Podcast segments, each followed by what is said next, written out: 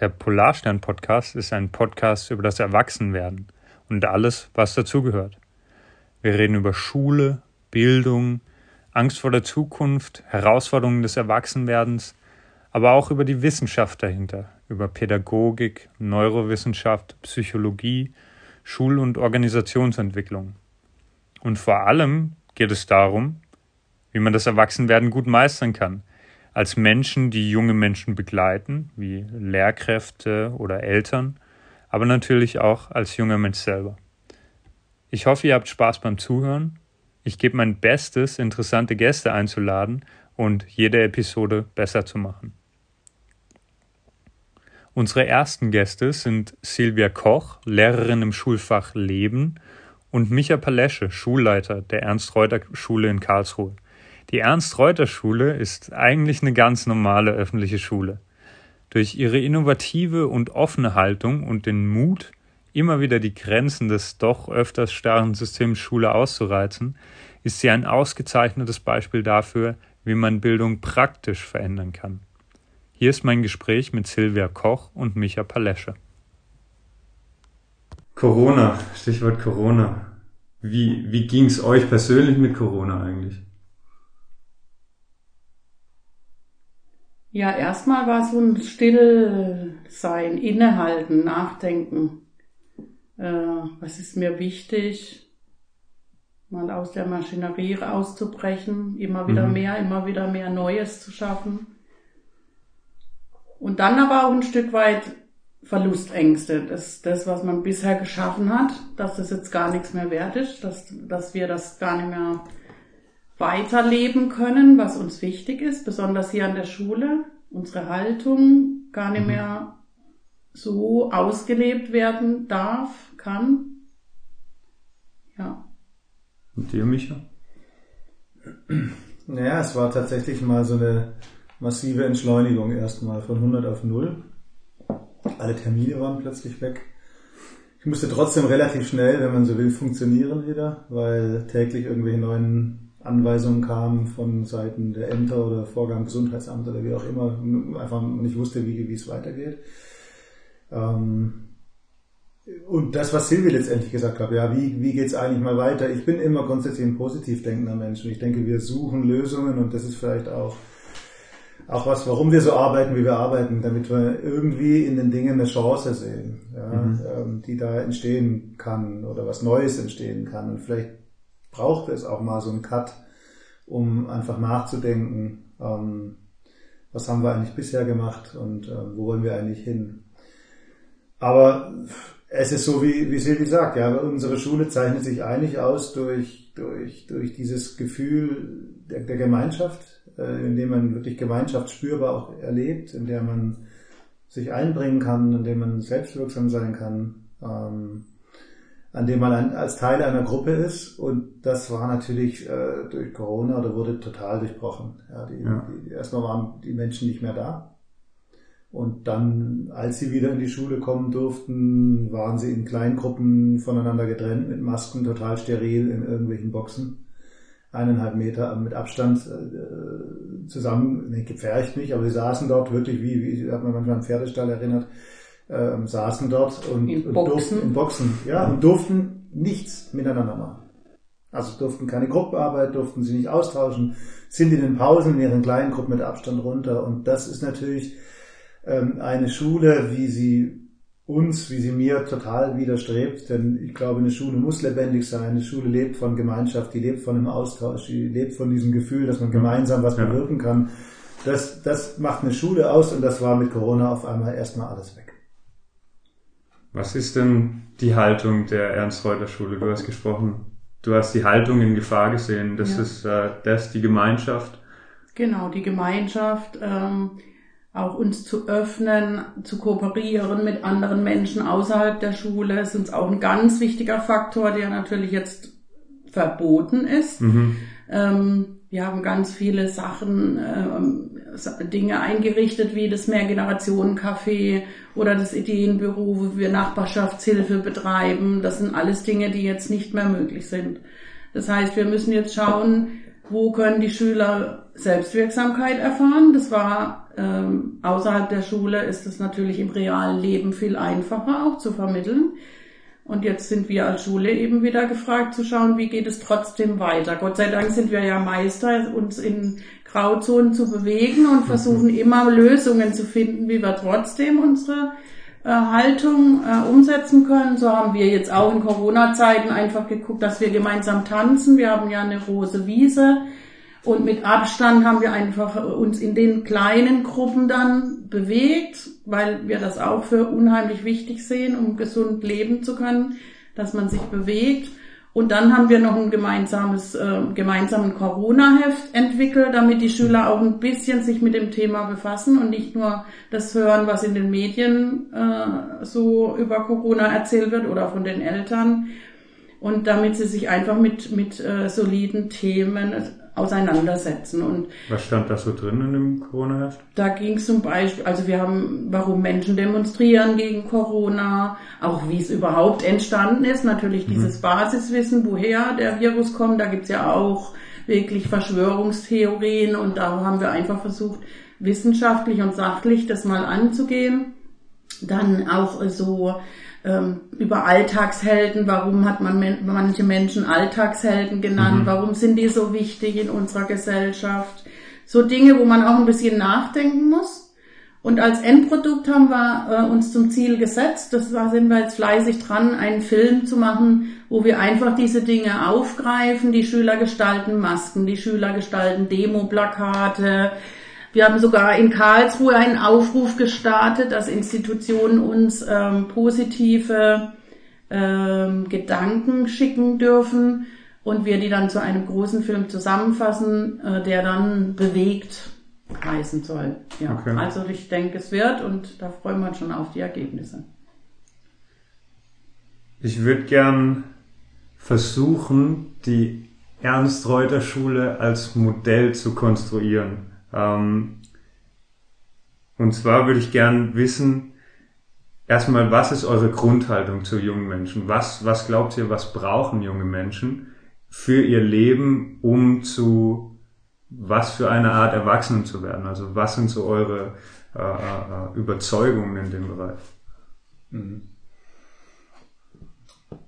Naja, ich glaube, sie, sie müssen ihre, ihre Stärken kennen. Sie müssen Selbstwirksamkeit spüren. Äh, sie müssen spüren, dass sie etwas bewegen können, ähm, dass sie wichtig sind, dass man ihnen zuhört, dass sie ernst genommen werden.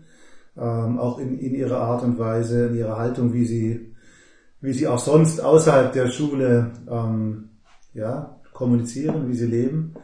und ich glaube, das ist das, ja, das ist das zentrale Element, was, was, was, was unsere Schule eigentlich ausmacht. Ich glaube, wir versuchen, die Schülerinnen und Schüler in den Mittelpunkt zu stellen, mhm. unseres schulischen Handelns. Das, sie sind der zentrale Ausgangspunkt.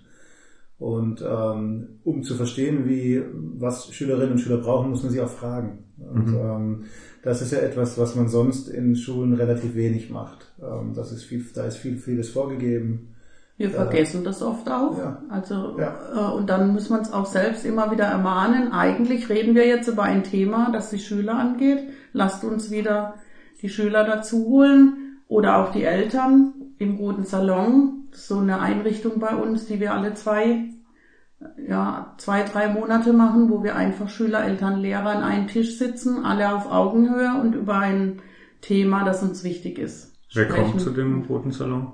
Eltern, Schüler, Lehrer. Auf also, Einladung, freiwillig, wie, wie passiert das? Also wir haben eine Online-Plattform im Prinzip oder ein Online- ja, System, wo wir alle benachrichtigen können. Und so kann mich ja zum Beispiel die Schulgemeinschaft einladen zum Roten Salon. Mhm.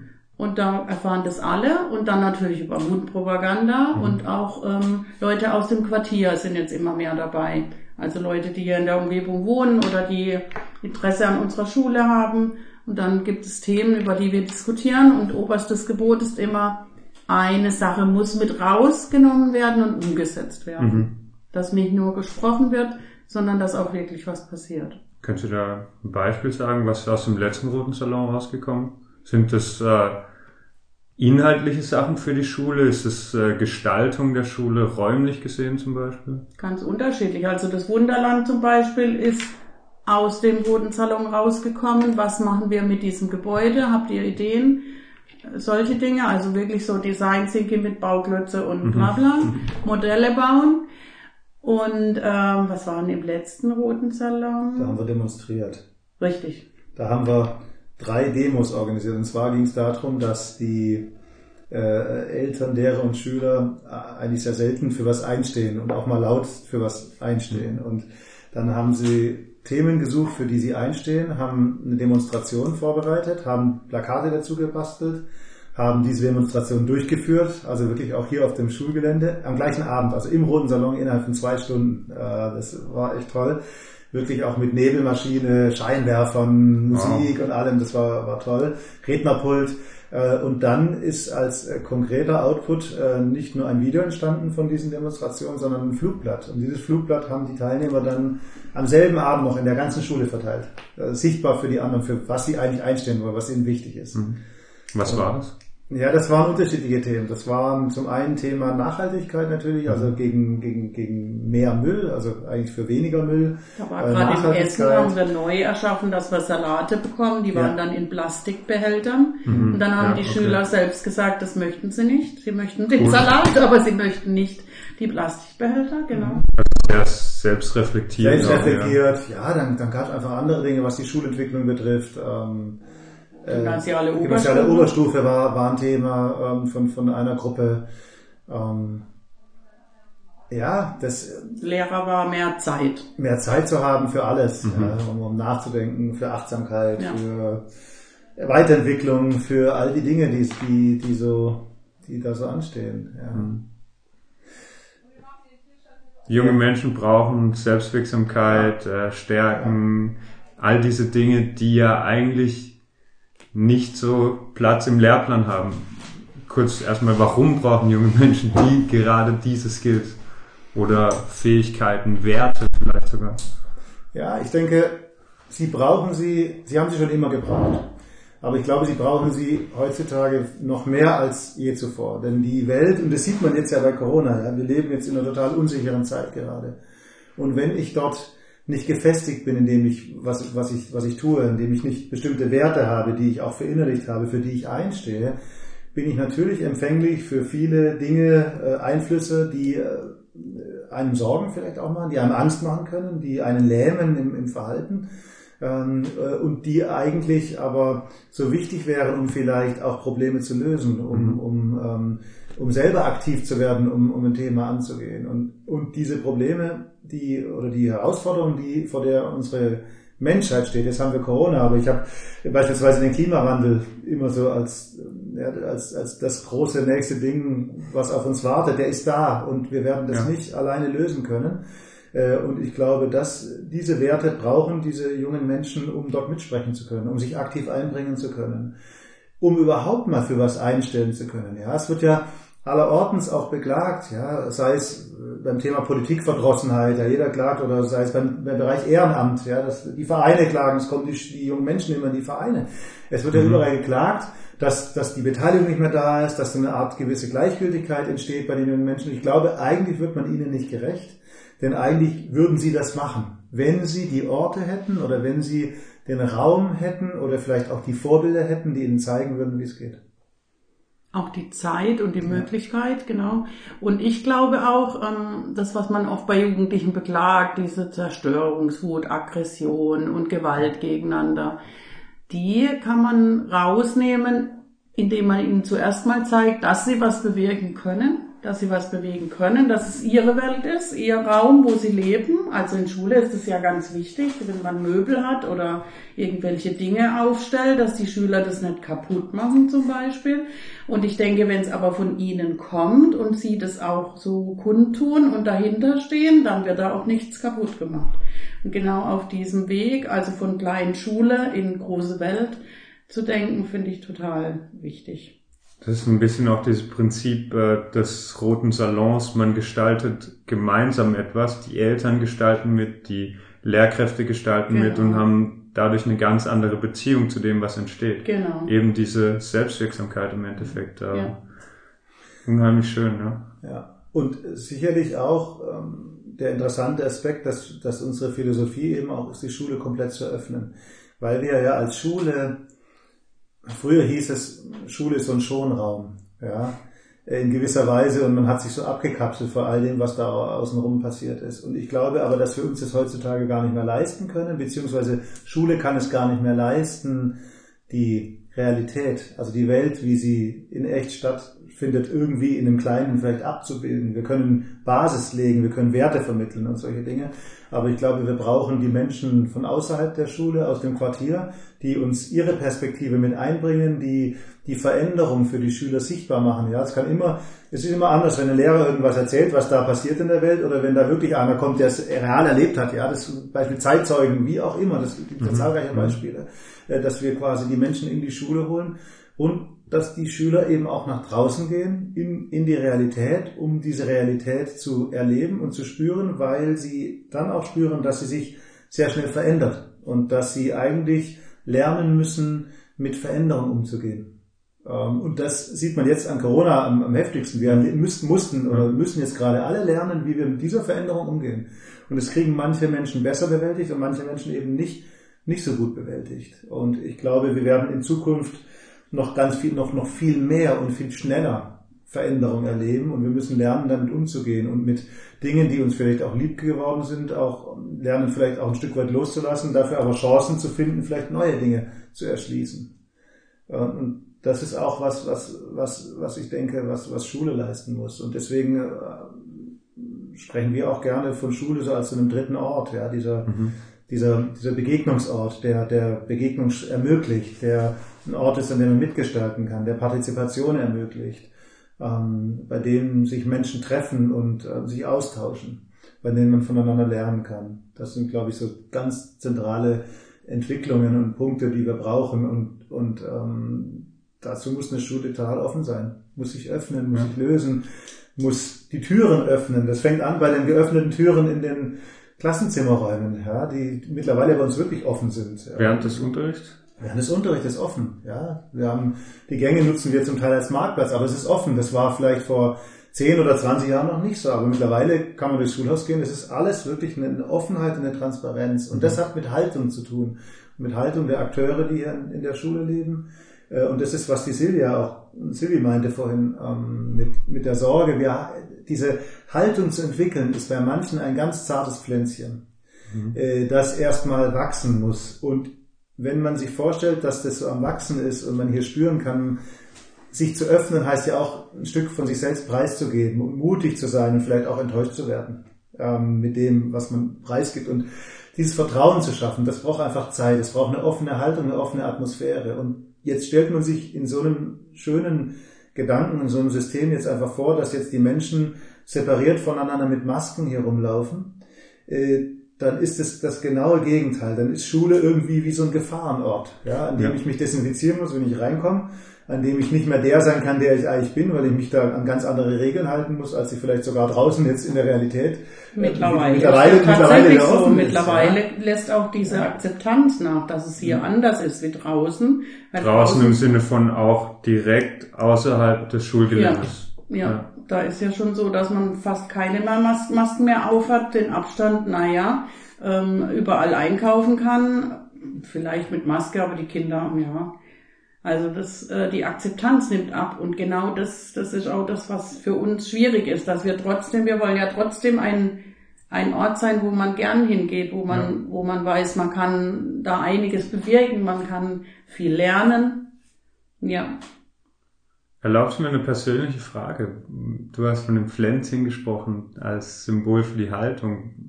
Woher, was ist der Dünger für euer Pflänzchen? Also woher kommt bei euch diese Haltung?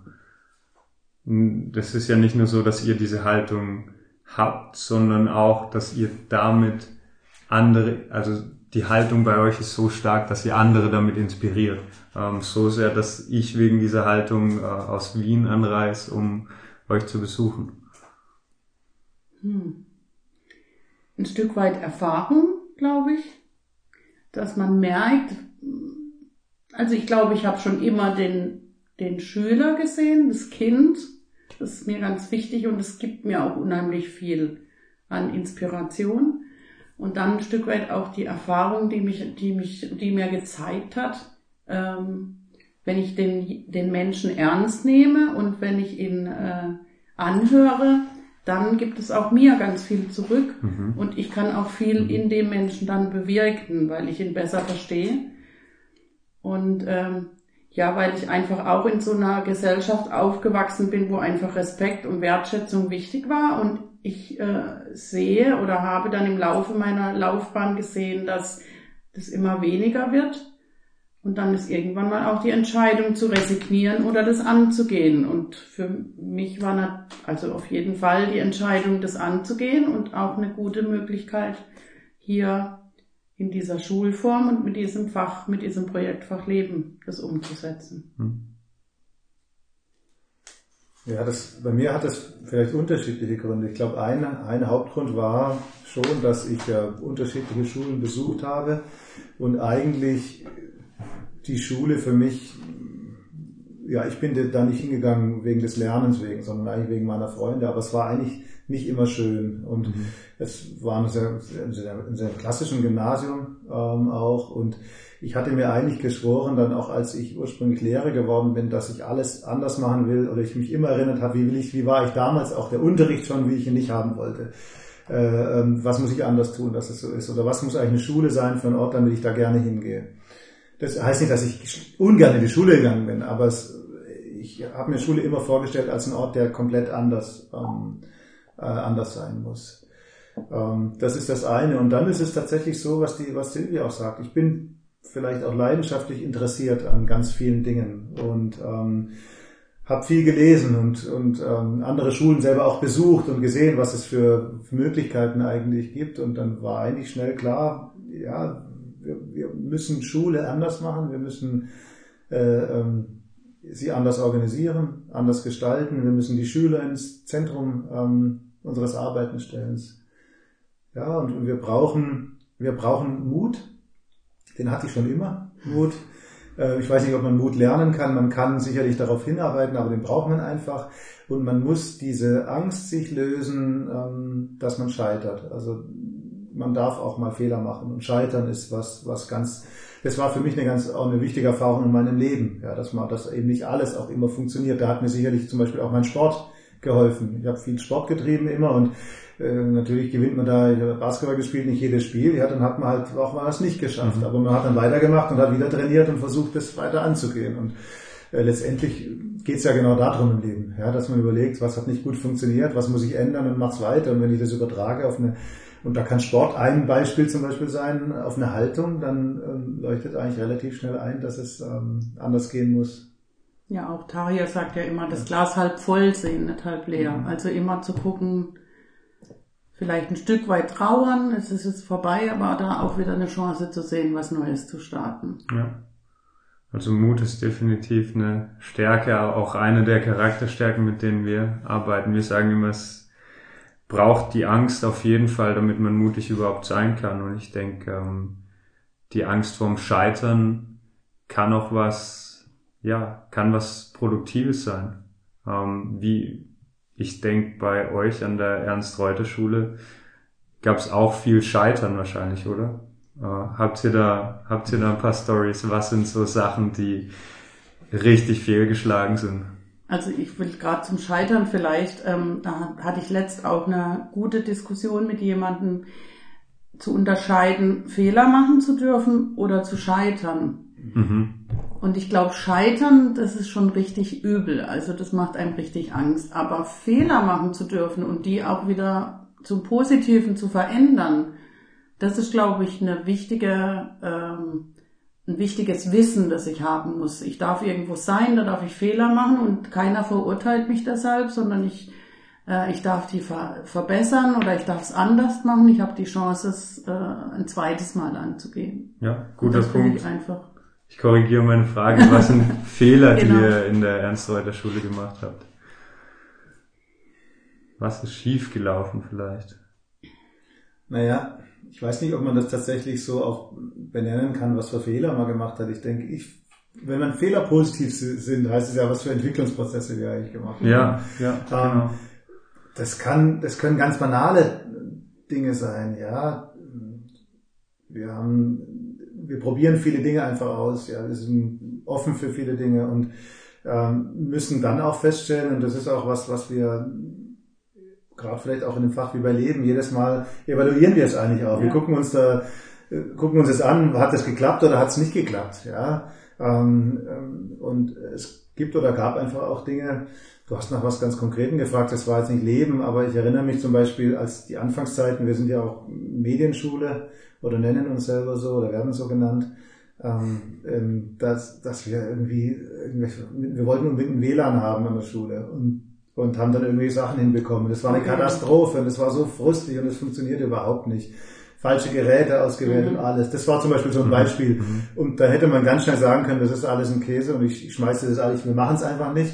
Und da war aber klar, wir müssen es irgendwie anders machen. Und natürlich funktioniert es funktioniert mittlerweile deutlich besser, wie ich finde. Es ist immer noch nicht optimal, aber wir kriegen es gut hin. Aber äh, ich glaube, dieses Bild, das ich ganz gerne auch skizziere, immer diese Heldengeschichte, ist, glaube ich, ähm, ist, glaube ich, ein ganz wichtiges Element. Auch das, was Silvi sagte, ja. Also ähm, dieser typische Disney-Film, ja. bei dem ja. quasi eine Held, der Held, wie die Heldin aufbricht mit einer Idee und dann erstmal am Boden liegt, aussichtslose Situation und danach ja. aufsteht und weitermacht. Ja, und dann mhm. trotzdem diese Situation löst. Und das hat aber eben auch wieder was total mit Haltung zu tun. Und das ist, glaube ich, auch was, was ganz Schweres an Schulen zu, ähm, zu verändern, besonders an Schulen zu verändern. Ähm, letztendlich, ihr als Startup seid total mutig, ja, und ihr trefft auch Entscheidungen. Ihr werdet auch Momente haben, an denen ihr vor einer Herausforderung steht, an der ihr wahrscheinlich was ändern müsst. Aber das ist eure Haltung, die ihr habt. Ja. In der Schule ist es ein System, das sehr oft ähm, davon geprägt ist, dass die Akteure in der Schule nie in einem anderen System waren. Mhm. Genau. Ja, also die Lehrer, die, die, die waren Schüler und dann waren sie in der Hochschule und, und dann haben sie die Rolle getauscht. Und, und, und das ist ein System, das ja eigentlich von, bei dem der Begriff Fehler was total Negatives ist. Weil da gibt es eine Fehlerkultur, die, wird, die werden gesucht, die werden rot angestrichen, die wird, da wird beurteilt, äh, nachdem, wie, je nachdem, wie viel Fehler du machst. Ja, äh, Das ist angstbehaftet. Äh, und das zu lösen, braucht natürlich eine, eine Zeit und das liegt das geht auf allen, auf allen Ebenen geht es weiter. Das ist bei den Schülern so, das ist bei den, bei den Lehrerinnen und Lehrern so, das haben die Eltern so erfahren, mhm. die ja auch alle Schule erlebt haben, was auch bei den Schulleitungen so. Die haben ja auch Angst, weil es natürlich ein, ein hierarchisches System ist, top-down, von oben nach unten und da auch eine Angst ist, was falsch zu machen. Obwohl eigentlich, so wie Silvi das auch sagt, eigentlich ja Fehler der, der beste Weg sind, um, um daraus zu lernen. Aber es gibt ja auch die Theorie, dass man halt sagt, der Mensch will grundsätzlich lieber sich in seinem gewohnten Umfeld bewegen, mit gewohnten Sachen sich, mit gewohnten Inhalten sich beschäftigen und da auszubrechen. Wir sagen immer, wir müssen die Leute aus der Komfortzone locken. Mhm. Ähm, das ist schon eine Herausforderung.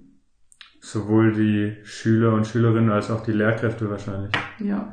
Ähm, wie und wir haben es halt auch mit Menschen zu tun, nicht wie bei euch, die sich entscheiden, bei euch mitzumachen, mhm. sondern mit Menschen, die hier sind, weil sie Grund, aufgrund ihrer Versetzung oder ihrer Funktion einfach hier sind.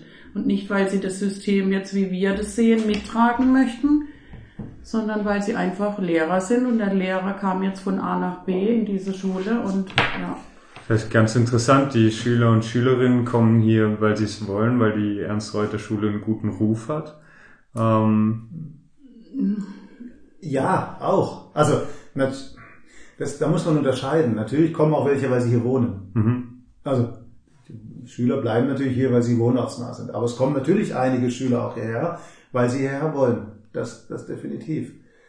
Äh, man muss, man darf ja eins auch nicht, ähm, nicht vergessen, dass alles, was wir jetzt hier machen an der Schule oder wo wir anders denken, ist ja, entspricht ja nicht dem klassischen Ausbildungs Profil eines Lehrers.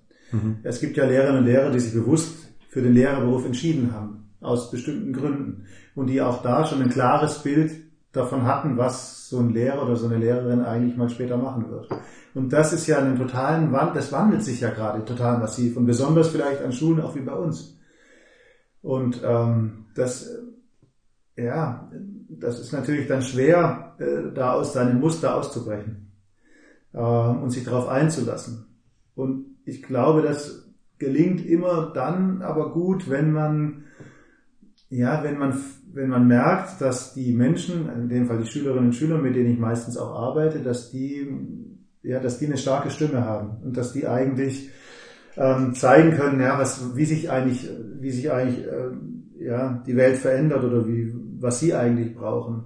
Ähm, und das kann deswegen auch nicht zum Beispiel von der Schulleitung aus, aus von oben äh, herunter diktiert werden, jetzt ändern mal deine Haltung. Das geht nicht.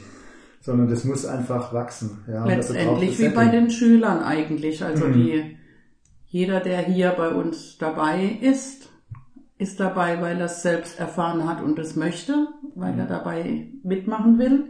Oder die Herausforderung an uns alle ist, äh, zu gucken, möglichst viele, die da sein müssen, dürfen, ähm, zu begeistern durch Tun, durch Selbstwirksamkeit erfahren, durch das die, die, die Atmosphäre spüren, das Karma mhm. spüren, durch solche Aktionen, wie zum Beispiel beim Roten Salon, da gehen dann auch viele raus und sagen, wow, ja, das, das, das wollen wir umsetzen, das gefällt uns. Wie schafft ihr das, ähm, die Lehrkräfte in diese Haltung einzuführen, auch wenn sie sich, wenn sie die vielleicht nicht mitbringen? Also Salon, Selbstwirksamkeit ist eine Alternative, aber ich denke, das wird nicht reichen, oder? Immer wieder durch, durch Tun, durch Mitmachen.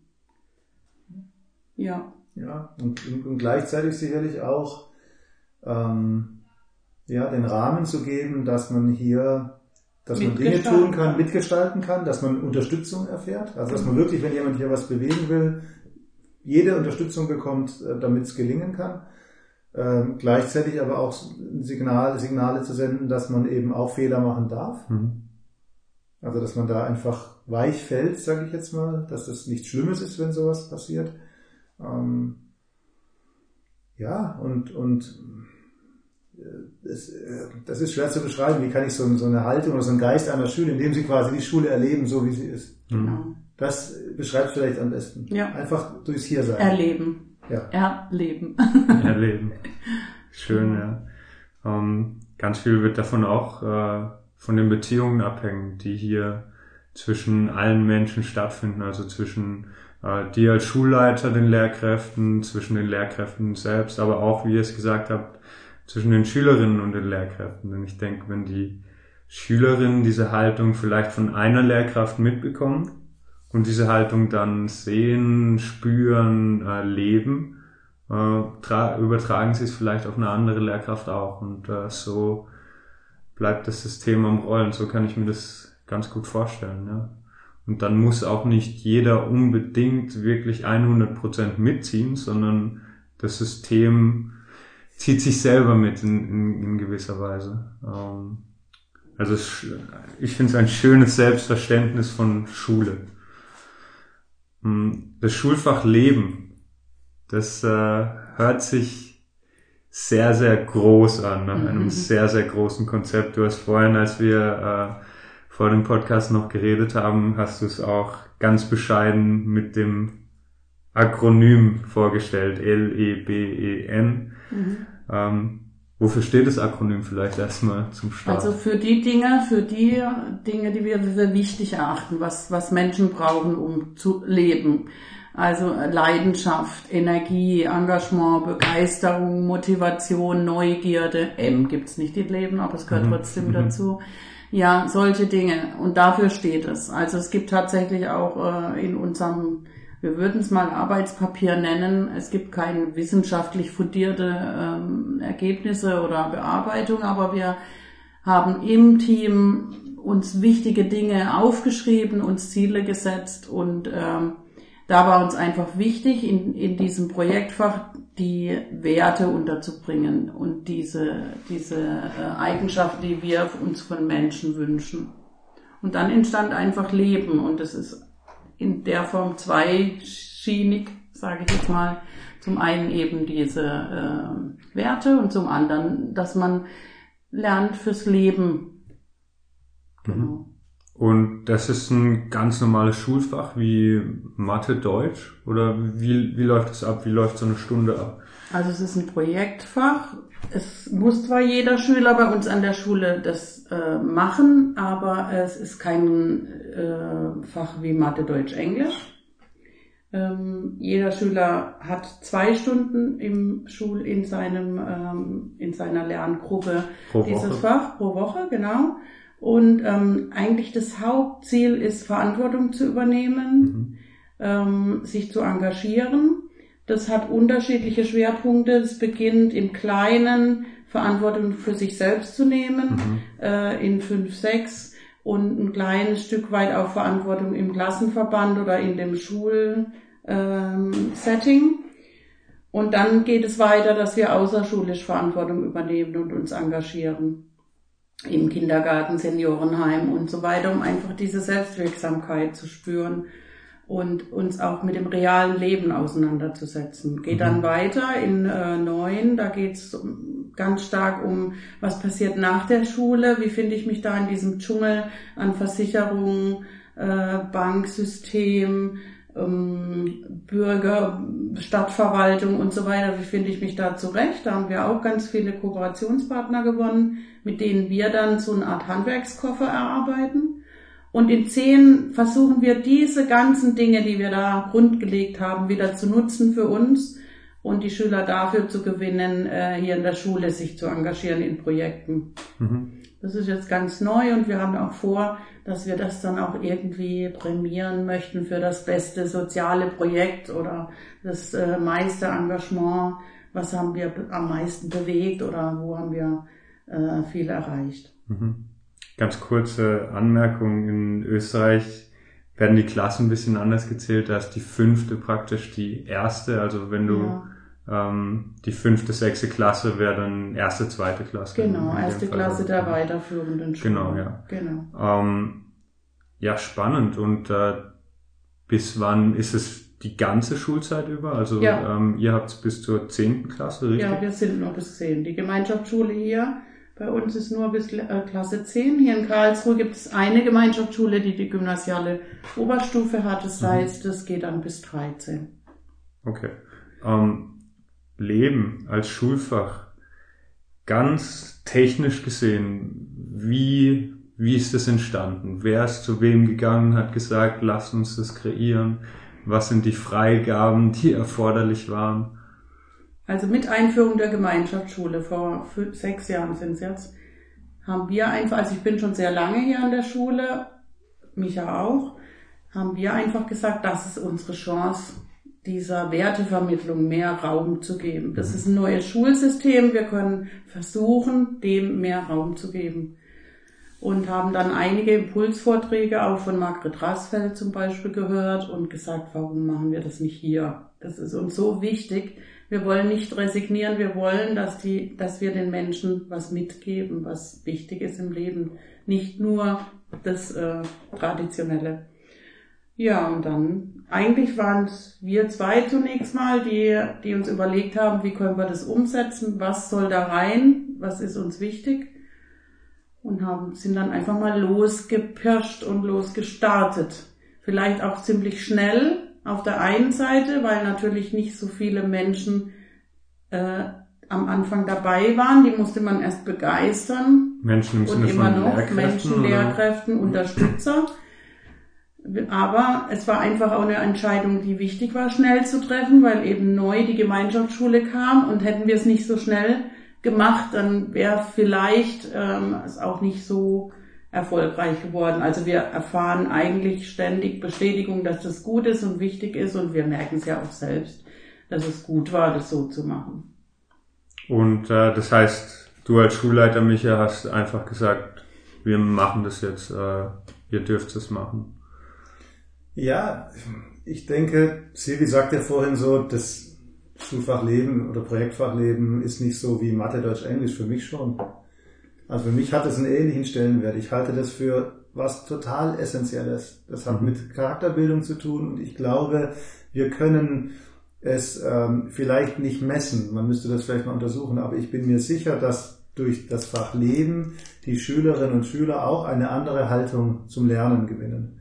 Äh, denn in dem Moment, in dem ich Selbstwirksamkeit erlebe, indem ich meine Stärken kennenlerne, indem ich weiß, was ich kann und was ich nicht kann, indem ich mir eigentlich bewusster werde, wer ich bin, wirkt sich das auf meine Haltung auch für mein restliches Leben aus und letztendlich auch für das Lernen.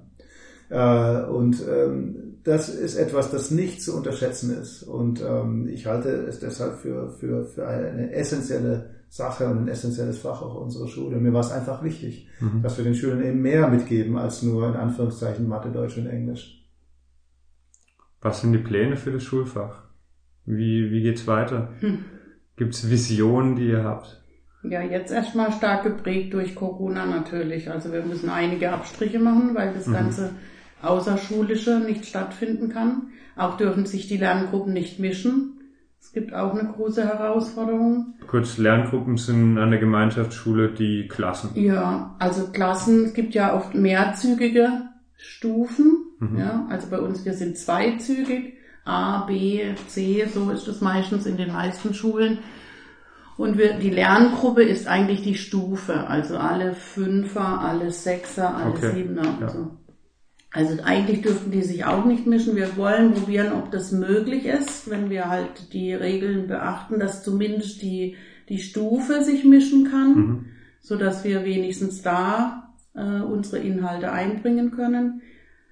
Ja, also Pläne sind halt einfach, dass wir mehr Nutzen noch für die Schule jetzt daraus ziehen. Also versuchen, Orte zu schaffen, wo man in der Schule eben diese Selbstwirksamkeit erfahren kann, sich engagieren kann, Verantwortung übernehmen kann. Die Schulgestaltung an sich, also Schulfach Leben gibt's, um diese Haltung in den Schulalltag zu bringen. Ähm, erzählt vielleicht ganz kurz, was gibt's noch? Wir sitzen hier im Wunderland zum Beispiel ist ein äh, irrsinnig schöner Raum inmitten vom Schulhof eigentlich. Ähm, was findet hier statt? Was gibt's noch? Der rote Salon wurde angesprochen. Ja, also ja, das Wunderland ist ja, wie Silvi ähm, ja vielleicht schon auch angedeutet hatte, das ist unser Kreativhaus eigentlich. Das ist ein Ort, an dem wir, das kam mir aber auch erst im Nachgang aus dem Roten Salon rauskamen, eigentlich diese diese Kompetenzen, die die Schülerinnen und Schüler später brauchen, irgendwie geschafft haben zu verorten in den Räumen. Also wir mhm. sitzen ja gerade in diesem Denkraum, was auch ein lustiger Name ist für eine Schule, weil ja Schule immer Denkraum sein sollte, aber hier ist ein bewusster Denkraum. Mhm. Das könnte man ja auch als kritischen Denkraum bezeichnen, einfach um das, um bei den 4Ks vielleicht einfach auch zu bleiben, also ein Ort, an dem ich eben denken kann. Das haben wir verortet. Wir haben einen Achtsamkeitsraum oder Anti-Stress-Raum, bei dem es darum geht, ja, sich, sich, sich rauszunehmen, alles Digitale auch mal wegzulassen, auf sich selber zu achten, äh, also Auszeiten zu schaffen und das auch in Räumen verortet. Ähm, wir haben diesen, diesen Makerspace, ähm, wirklich einen Kreativraum, bei dem man eben analog oder digital Produkte erschaffen kann ähm, mhm. mit dem Greenscreen-Bereich, äh, Schnittstudio, 3D-Drucker, Robotern, äh, Drohnen, also alles, was, was das Herz begehrt. Ähm, es entsteht gerade nebendran jetzt ein Reading Space, ähm, der auch, den auch Schülerinnen und Schüler gestaltet haben und die die Möbel dafür sich überlegt haben, ähm, wie die aussehen sollen und die jetzt auch gebaut werden. Ähm, also es, das vorne ist ein kleiner Bereich noch, um zu tanzen, um Sport zu machen, äh, ein kleiner Sport- und Gymnastikbereich. Ähm, das Wunderland, ja, das ist, das symbolisiert so gut, gut eigentlich unsere Schule, ja, weil, weil es daraus entstanden ist aus einer gemeinschaftlichen, äh, aus einem gemeinschaftlichen Denk-, Design-Thinking-Prozess von, mhm. von allen aus der Schulgemeinschaft, ähm, und, ähm, der jetzt auch genutzt werden kann. Und natürlich ist es so, wir, wir nutzen das Wunderland. Wir wünschen uns immer, dass es noch mehr genutzt wird. Das ist klar. Ähm, aber wir äh, bespielen das Wunderland äh, beispielsweise, indem wir vorne am Eingang das Ideenbüro haben. Ähm, und ähm, das Ideenbüro letztendlich ein Stück weit der Einlass zum Wunderland ist. Das heißt, jeder Schüler, der hier rein möchte, muss eine Idee haben, eine konkrete, und darf dann hier dieses, diese, diesen Raum nutzen. Der kann aber auch anderweitig genutzt werden. Das sind bauliche Elemente, in denen wir das versuchen zu schaffen. Ähm, ganz kurz zum Baulichen, also äh, fand ich ganz interessant. Das Wunderland war früher die Grundschule. Als ja. die Grundschule ausgezogen ist, sollte ein Kindergarten reinkommen, was aber wenig ins Konzept der Schule gepasst hätte. Und ihr habt es trotzdem geschafft, dass dieser Raum frei bleibt, dass das Wunderland äh, weiterhin zur Ernst-Reuter-Schule gehört. Also ihr habt auch hier schon für das Wunderland äh, eine große Herausforderung gemeistert und ähm, euch nicht mit diesem Scheitern im Endeffekt zufrieden gegeben und nicht gesagt, okay, schade, dann kommt da der Kindergarten, schauen wir, was wir damit machen, sondern ihr habt gesehen, wir brauchen das, die Schüler brauchen das, die Schülerinnen brauchen das und ähm, ja. ja ich, und ich glaube, dass sowas gelingt nur dann, wenn möglichst alle an einem Strang ziehen. Also wenn wir diese die, die Menschen, die Eltern, die Lehrer, die Schüler hinten dran bekommen, um, um, um gemeinsam das hier weiter, um dafür einzustehen für so eine Sache. Natürlich haben wir erstmal die Räume hier besetzt ähm, und haben einfach mal Sachen reingestellt, um mhm. zu symbolisieren, die wollen wir haben, ja. Trotzdem hätte jederzeit eine Stadt äh, kommen können und sagen können, nö, hier kommt jetzt ein Kindergarten hin. Das wäre mhm. passiert. Äh, vielleicht auch an der Stelle dazu zu sagen, die ich, ein Kindergarten ist wunderbar hier. Genau, wenn wir das eine, wenn wir eine, auch ergänzen. Genau, also wenn wir eine Grundschule noch gehabt ja, hätten. So als Bildungshaus oder ja, ja, ein ganzes Haus, wo die Kinder von klein auf bis, bis ja ganz hoch gehen. Aber ja. diese Zwischenstufe ist ja dann weggefallen, diese Grundschule. Und deshalb ist natürlich wenig sinnvoll, jetzt einen Kindergarten da reinzumachen. Wäre die Grundschule geblieben, hätte man Kindergarten, eine Grundschule, eine weiterführende Schule, mhm. wunderbar. Also da hätten wir uns sicherlich nicht dagegen gewehrt. Ja. Mhm. Ja, und das Schöne ist eigentlich, weil, weil wir von Räumen sprechen, wir haben Räume aus den 60er Jahren, Anfang der 60er Jahre, die wie eine klassische Flurschule so aufgebaut ist, mit also kasernenartig, ähm, so wie Schule vor 200 Jahren gedacht wurde, mhm. ähm, dass man da irgendwelche breiten Gänge hat, ähnlich tatsächlich wie eine Kas Kasernendenken. Das sind ja auch die, ja. das sind ja die Grundüberlegungen damals auch von Schule gewesen, die Schüler quasi in in, in einzelnen Räumen unterzubringen, wirklich kaserniert, äh, um sie für das damalige System letztendlich auch ähm, vorzubereiten. Und ähm, wir einfach die Chance genutzt haben, auch nicht nur hier im Wunderland, sondern überlegt haben, wie können wir unsere Gänge zum Beispiel bespielen. Ja, da haben wir da gibt es Tische draußen in den Fluren der Schule, das ist der Marktplatz, da wird es umdeklariert, da können die Schüler eben gemeinschaftlich arbeiten. Mhm. Ähm, wir, wir andere Räume gewonnen haben, sogenannte Inputräume, in denen eben bestimmte Dinge oder Inputs passieren, in dem anderes Mobiliar drin ähm, ähm, äh, aufgebaut wurde. Ja, das ähm, Schöne ist, glaube ich, auch, dass die in einem ständigen Wandel unterlegen mhm. sind, auch hier im Wunderland. Das ist nichts festgezurrt. Also jede Lerngruppe beschließt dann auch wieder, jetzt machen wir im Gang den Marktplatz und dann verschieben sie die Möbel. Da sind auch nicht überall die gleichen Möbel, die sehen halt auch anders aus. Dann bestückt man sich das, wie man das braucht. Das ist halt der Vorteil von einem alten Gebäude und von Improvisation, dass man sich das anpassen kann glaube, das ist auch ein wichtiges Element, dass sich jeder hier wohlfühlt. Mhm. Dass er nicht das Gefühl hat, er muss jetzt das alles so machen, wie es schon immer war, mhm. sondern jeder kann doch ein Stück weit auch sich so zurechtbauen, wie er es gern hätte. Und auch die Schüler, wenn die Schüler jetzt wieder andere Bedürfnisse haben hier im Wunderland, dann gibt es eben einen anderen Raum. Dann wird der Zeichenraum zum äh, VR-Raum mit, äh, mit den Brillen oder der Achtsamkeitsraum zum Boxraum oder mhm. so. Also das äh, finde ich ganz spannend und da große Vorteile von alten Gebäuden, ja. wenn man auch doch gern ein neues hätte, aber. ja, ich meine, das, aber es hat, und da werden wir wieder beim Thema Haltung, ja, das, das ist diese Freiheit, von der Silvi gerade spricht, dass man selber hier gestalten kann, auch als Lehrerin oder Lehrer, dass man Dinge mitgestalten kann. Das ist für viele einfach auch mal fremd. Das heißt, neue Kolleginnen und Kollegen hätten manchmal ganz gerne eine ganz klare Vorgabe, wie was zu laufen hat. Mhm.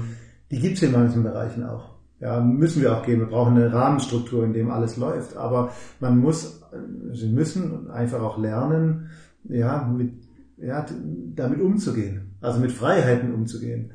Ähm, was auf der einen Seite dann, und das gilt dann für die Schülerinnen und Schüler, ja, indem ich, in dem Moment, in dem ich merke, dass ich hier als Lehrerin oder Lehrer selbstwirksam sein kann, in dem ich mich einbringen kann, in dem ich gestalten kann, wird es weniger zum Arbeitsort als vielmehr auch zu, einem, zu meinem Ort. Mhm. Also an dem ich natürlich auch arbeite, aber es wird mein Ort, den ich mitgestalten kann. Ähm, aber das ist auch ein Prozess, der einfach Zeit braucht. Und ich habe schon auch Rückmeldungen aus dem Kollegium gehabt. Manche, ähm, ich erinnere mich an eine Lehrerkonferenz, an der ein Kollege, der an der Weihnachtsfeier ein Jahr später zu mir kam, letztes Jahr, und der gesagt hat, ich hab's verstanden. und da habe ich gesagt, was? Den Ernst-Reuter-Geist. Ich weiß, um was es geht. Da habe ich gesagt, super. Ja, und ich glaube, dass das braucht einfach seine Zeit, äh, sich zurechtzufinden. Und, und ich glaube, was man nicht ähm, verwechseln darf, ist dann auch, was ganz oft, vielleicht wenn man neu ist hier oder sich denkt, dass es was mit Beliebigkeit zu tun hat. Mhm. Also, dass hier jeder machen kann, was er will, das, ja. das ist nicht so. Sondern es gibt eine klare Vision und es gibt vielleicht auch ein Ziel, auf das man hinarbeitet. Und es gibt Rahmenstrukturen, die natürlich da sind. Ja. Aber innerhalb dieses Rahmens ist natürlich Beliebigkeit in Form von, von vielen Möglichkeiten da. Ja. Äh, und ähm, das ist etwas, das man vielleicht erstmal auf den zweiten Blick ähm, erkennt. Vielleicht auch die Möglichkeit, sich zu seinem zu machen. Die mhm. Vision, die wir als Schule gemeinsam haben, sich zu seiner Vision, Vision zu machen. Mhm. Ja. Das, die hat man. Also, und so wie im Schulfach Leben auch, ähm, das große Ziel, Verantwortung, über, Verantwortung übernehmen oder Verantwortung spüren, Selbstwirksamkeit spüren, ähm, die Kinder dazu zu bringen, sich zu engagieren. Das, wie ich da hinkomme, kann ich als Lehrer selbst mitgestalten. Mhm. Da gibt es keine festen Vorgaben, wie eine Matheaufgabe jetzt methodisch ja. aufbereitet wird, sondern jeder Lehrer, der dann im Team dabei ist, kann für sich entscheiden, wie bringe ich die Kinder dazu, dass sie das schaffen. Ich glaube, das ist eine große Möglichkeit, die man da hat. Wie frei ist die Ernst-Reuter-Schule? Wie viel könnt ihr machen? Wie viel würdet ihr gern noch machen? Und wer beschränkt euch?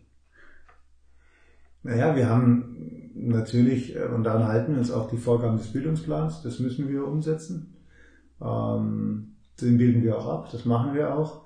Äh, wir haben mittlerweile doch mehr Freiheiten als, ähm, als, das, als wir das vor Jahren noch hatten, denke ich auch, oder äh, vielleicht auch andere Schulen haben. Das liegt aber auch daran, weil wir natürlich ähm, auch erfolgreich arbeiten. Also mhm. dieses Sichtbare, diese, dieses erfolgreiche Arbeiten auch nach außen hin, ähm, ähm, ermöglicht natürlich auch ein Stück weit freier zu denken.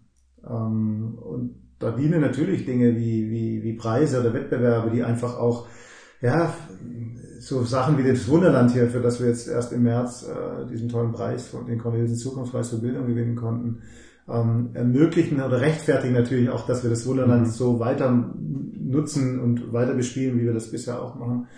Ähm, was uns tatsächlich total limitiert, finde ich, ähm, sind Dinge wie, ähm, es sind eigentlich zwei Dinge, muss man sagen. Eine, das ist das Zentrale, dass wir immer noch äh, Abschlussprüfungen haben, die äh, überhaupt nicht mehr zeitgemäß sind. Das heißt, mhm. wir bereiten die Schüler auf eine, auf eine individuelle Prüfung vor.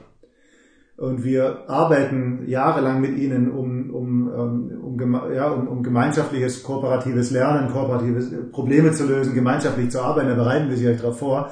Äh, sie brauchen, müssen aber am Ende ihrer Schullaufbahn bei uns eine Prüfung ablegen, bei der ich, wenn man gemeinschaftlich arbeitet, durchfällt. Also mhm.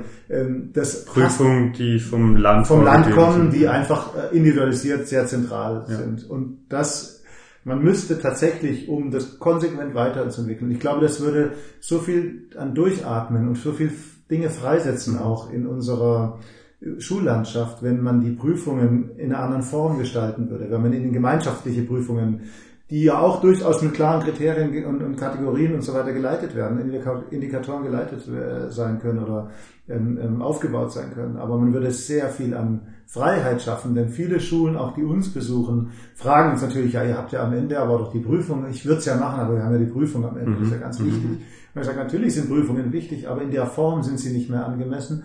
Ähm, sind auch so nicht mehr angemessen. Es zieht sich ja dann im weiteren Bereich bei den Hochschulen genauso weiter. Ja, alternativ, also wir bräuchten alternative Formen von Leistungsmessung. Die machen wir in unserem Schulalltag schon, aber der Prüfung haben wir sie noch nicht. Da sind sie vorgegeben. Und das Zweite, was natürlich für uns hochinteressant wäre, wäre, wenn wir ein Stück weit noch mehr ähm, die Kolleginnen und Kollegen aussuchen könnten, die neu an unsere Schule kommen. Mhm. Denn es gibt durchaus viele Menschen, die da sich sehr gerne einbringen würden. Und wir bekommen aber in der Regel ähm, ähm, Kolleginnen und Kollegen zugewiesen. Wir haben aber das große Glück, dass die meisten von den Kollegen sich wirklich auch damit identifizieren können und sich hier einfinden und, und diese Chance erkennen, die sie haben. Und wir haben ein tolles Kollegium, das muss ich einfach an der Stelle sagen, die sind wirklich unglaublich engagiert.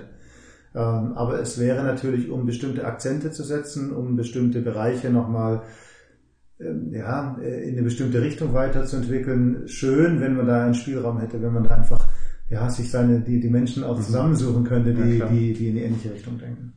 Schön wäre es auch, wenn die, die Eltern und Schüler sich die Schule auswählen könnten. Also mhm. bei uns ist es tatsächlich halt noch so, dass wir ähm, einfach auch die Schüler, mhm. die hier in der Nähe wohnen, dass sie einfach zu uns kommen, was nicht von passé äh, schlecht ist, aber ähm, ich denke, wenn Menschen hierher kommen, die das möchten, dass die Kinder so lernen, dann wäre auch die Unterstützung noch größer. Man ja. hätte noch mehr Zeit, noch mehr Ressourcen, noch mehr Möglichkeiten, die Schule weiterzuentwickeln. Ja, und Silvia spricht sicherlich das äh, Thema an, dass wir eben nur zweizügig sein dürfen. Das heißt, wir haben eine bestimmte Anzahl an Plätzen von Schülern, die zu uns kommen darf.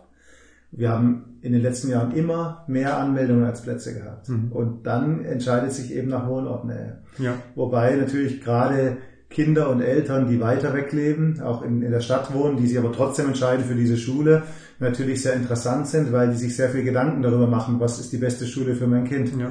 Ähm, die sich damit beschäftigen, die sich auch dann einbringen wollen, die dieses Konzept auch ein Stück weit leben wollen, die wir unter Umständen manchmal gar nicht nehmen können, weil sie halt einfach nicht so weit, nicht nah genug wohnen. So muss man es einfach sehen. Und das mhm. ist ein mhm. bisschen schade, ja. ja.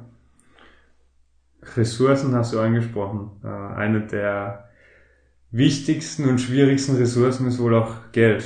Ähm, ihr seid eine öffentliche Schule, das heißt, ihr seid vom, vom Land finanziert, von, von der Stadt. Vom ähm, Land, ja. Wie, wie geht sich das aus, äh, budgetmäßig? Hm. All die Innovationen, der Makerspace zum Beispiel ist, denke ich, kapitalintensiv. Wie finanziert ihr das? Also so Dinge wie Makerspace lässt sich noch relativ gut auch über Sponsoren oder Unterstützer abdecken, weil das was Materielles ist. Mhm. Aber äh, gerade jetzt die Dinge im Leben, die man so benötigt, das sind so ganz simple Dinge wie Fahrten nach von A nach B oder mhm, mhm. wenn man gemeinschaftlich was macht, dass man was kochen muss oder ja, die sind ganz schwierig zu bekommen. Also die sind jetzt tatsächlich so, dass wir einen guten Förderverein haben, der uns da tatkräftig unterstützt und dann halt mittlerweile durch, durch den ein oder anderen Preis da ein bisschen ein, ein Depot uns angeschafft haben, wo wir solche Sachen abdecken können, weil wir ja auch tatsächlich Eltern, Schüler haben, die finanziell jetzt nicht so gut gestellt sind, wo man mhm. nicht einfach sagen kann, wir fahren jetzt heute nach irgendwo hin und jeder muss 30 Euro oder sowas bezahlen. Ja. Das geht einfach nicht. Und da möchten wir schon auch äh, allen Schülern ermöglichen, dass sie da an so Aktionen teilnehmen können. Mhm. Also ja, also die Lehrerinnen und Lehrer sind ja quasi, äh, werden vom Land finanziert. Die sächliche räumliche Ausstattung und die Schule wird vom Schulträger, also dem Ort hier bei uns in Stadt Karlsruhe, bezahlt. Die Stadt Karlsruhe, muss man sagen, ist grundsätzlich sehr großzügig, was, ähm, was die Schulen ähm, angeht. Nicht nur ähm, für euch. Nicht nur für uns, sondern für alle. Also so muss man Na, das sagen. Das ist ja genau das Problem. Also die muss ja alle Schulen gleich ja. bedienen. Ja. Die kann ja nicht sagen, die ja. Ernst-Reuter-Schule, weil die jetzt mhm. das und das ja, hat, machen klar. wir da mehr. Das geht natürlich. Ja, und so wie Silvi sagte, ja, wir, wir, wir suchen einfach offen nach, nach äh, Möglichkeiten der Unterstützung. Das kann, da kann Sponsoring eine Möglichkeit sein, natürlich immer im Rahmen der Vorgaben des, des, des Schulgesetzes in Baden-Württemberg. Ja, und ähm, eigentlich auch und nur Leute, die, die auch wirklich sich interessieren für uns. Mhm. Also die dann auch tatsächlich mal bei uns waren und, und äh, ja ein bisschen was von unserem Geist gespürt haben und sagen, wir wollen euch unterstützen, weil wir finden das gut, was ihr macht. Also ich denke, wir, wir wägen da schon ein bisschen ab äh, nicht, nicht, dass wir von überall her Geld nehmen, Hauptsache Geld, Geld, Geld. Ja, und, ja, ja. Klar, wir haben natürlich auch über, über Stiftungen, die uns unterstützen in, in manchen Bereichen. Und äh, ein, ein ganz großer Punkt sind sicherlich schon diese, das Glück, dass wir so viele Wettbewerbe gewinnen konnten. Dass es da nicht nur Preisgelder gab, sondern dass dass das natürlich Aufmerksamkeit erzeugt, dass Menschen einfach mhm. von außen an uns herantreten und sagen, wie können wir eigentlich unterstützen? Wir würden gerne unterstützen. Ähm, so dass das fast sogar ein bisschen in manchen Bereichen umgedreht ist. Ja, äh, gerade dann, so wie Silvi sagte, in, in, in zeitlich begrenzten materiellen Dingen. Also das, was eine Buchhaltung einer Firma beispielsweise gut abbilden kann. Ja. Und das, was halt nicht abbildbar ist, ja, und wenn es halt jetzt der die, die Nudeln sind, weil man Leben kocht, dann muss man halt gucken, äh, wo ich die herbekomme. Ja. Ganz kurz, Silvi, du musst um 14 Uhr los, wenn ich es richtig verstanden habe. Ja, alle müssen. Ist Wir haben. Konferenzlehrer Ähm, uns, ja. Dann noch eine kurze Frage, beziehungsweise es hängt davon ab, wie ihr sie beantwortet. Was ist für euch der Sinn der Schule? Warum gibt's sie? Ja, ich denke, da kommen wir fast wieder zurück auf das, was mir wichtig ist, also auf die Werte und auf dieses, äh, dass die, die jungen Menschen aufs Leben vorbereitet werden. Nicht vollgestopft, da gibt's auch so einen netten Spruch, dass man die, die äh, Kinder nicht vollstopft wie Fässer, sondern dass man sie entzündet wie Fackeln. Also, dass, dass sie mit Begeisterung und Neugierde ins Leben gehen und für sich herausfinden oder für sich aus den vielen Möglichkeiten, die es heute gibt, ein gutes Leben stricken können. Das wäre für mich Schule. Ja, da kann ich nichts hinzufügen. Genauso darum geht's. Alles klar, dann vielen Dank für das Gespräch.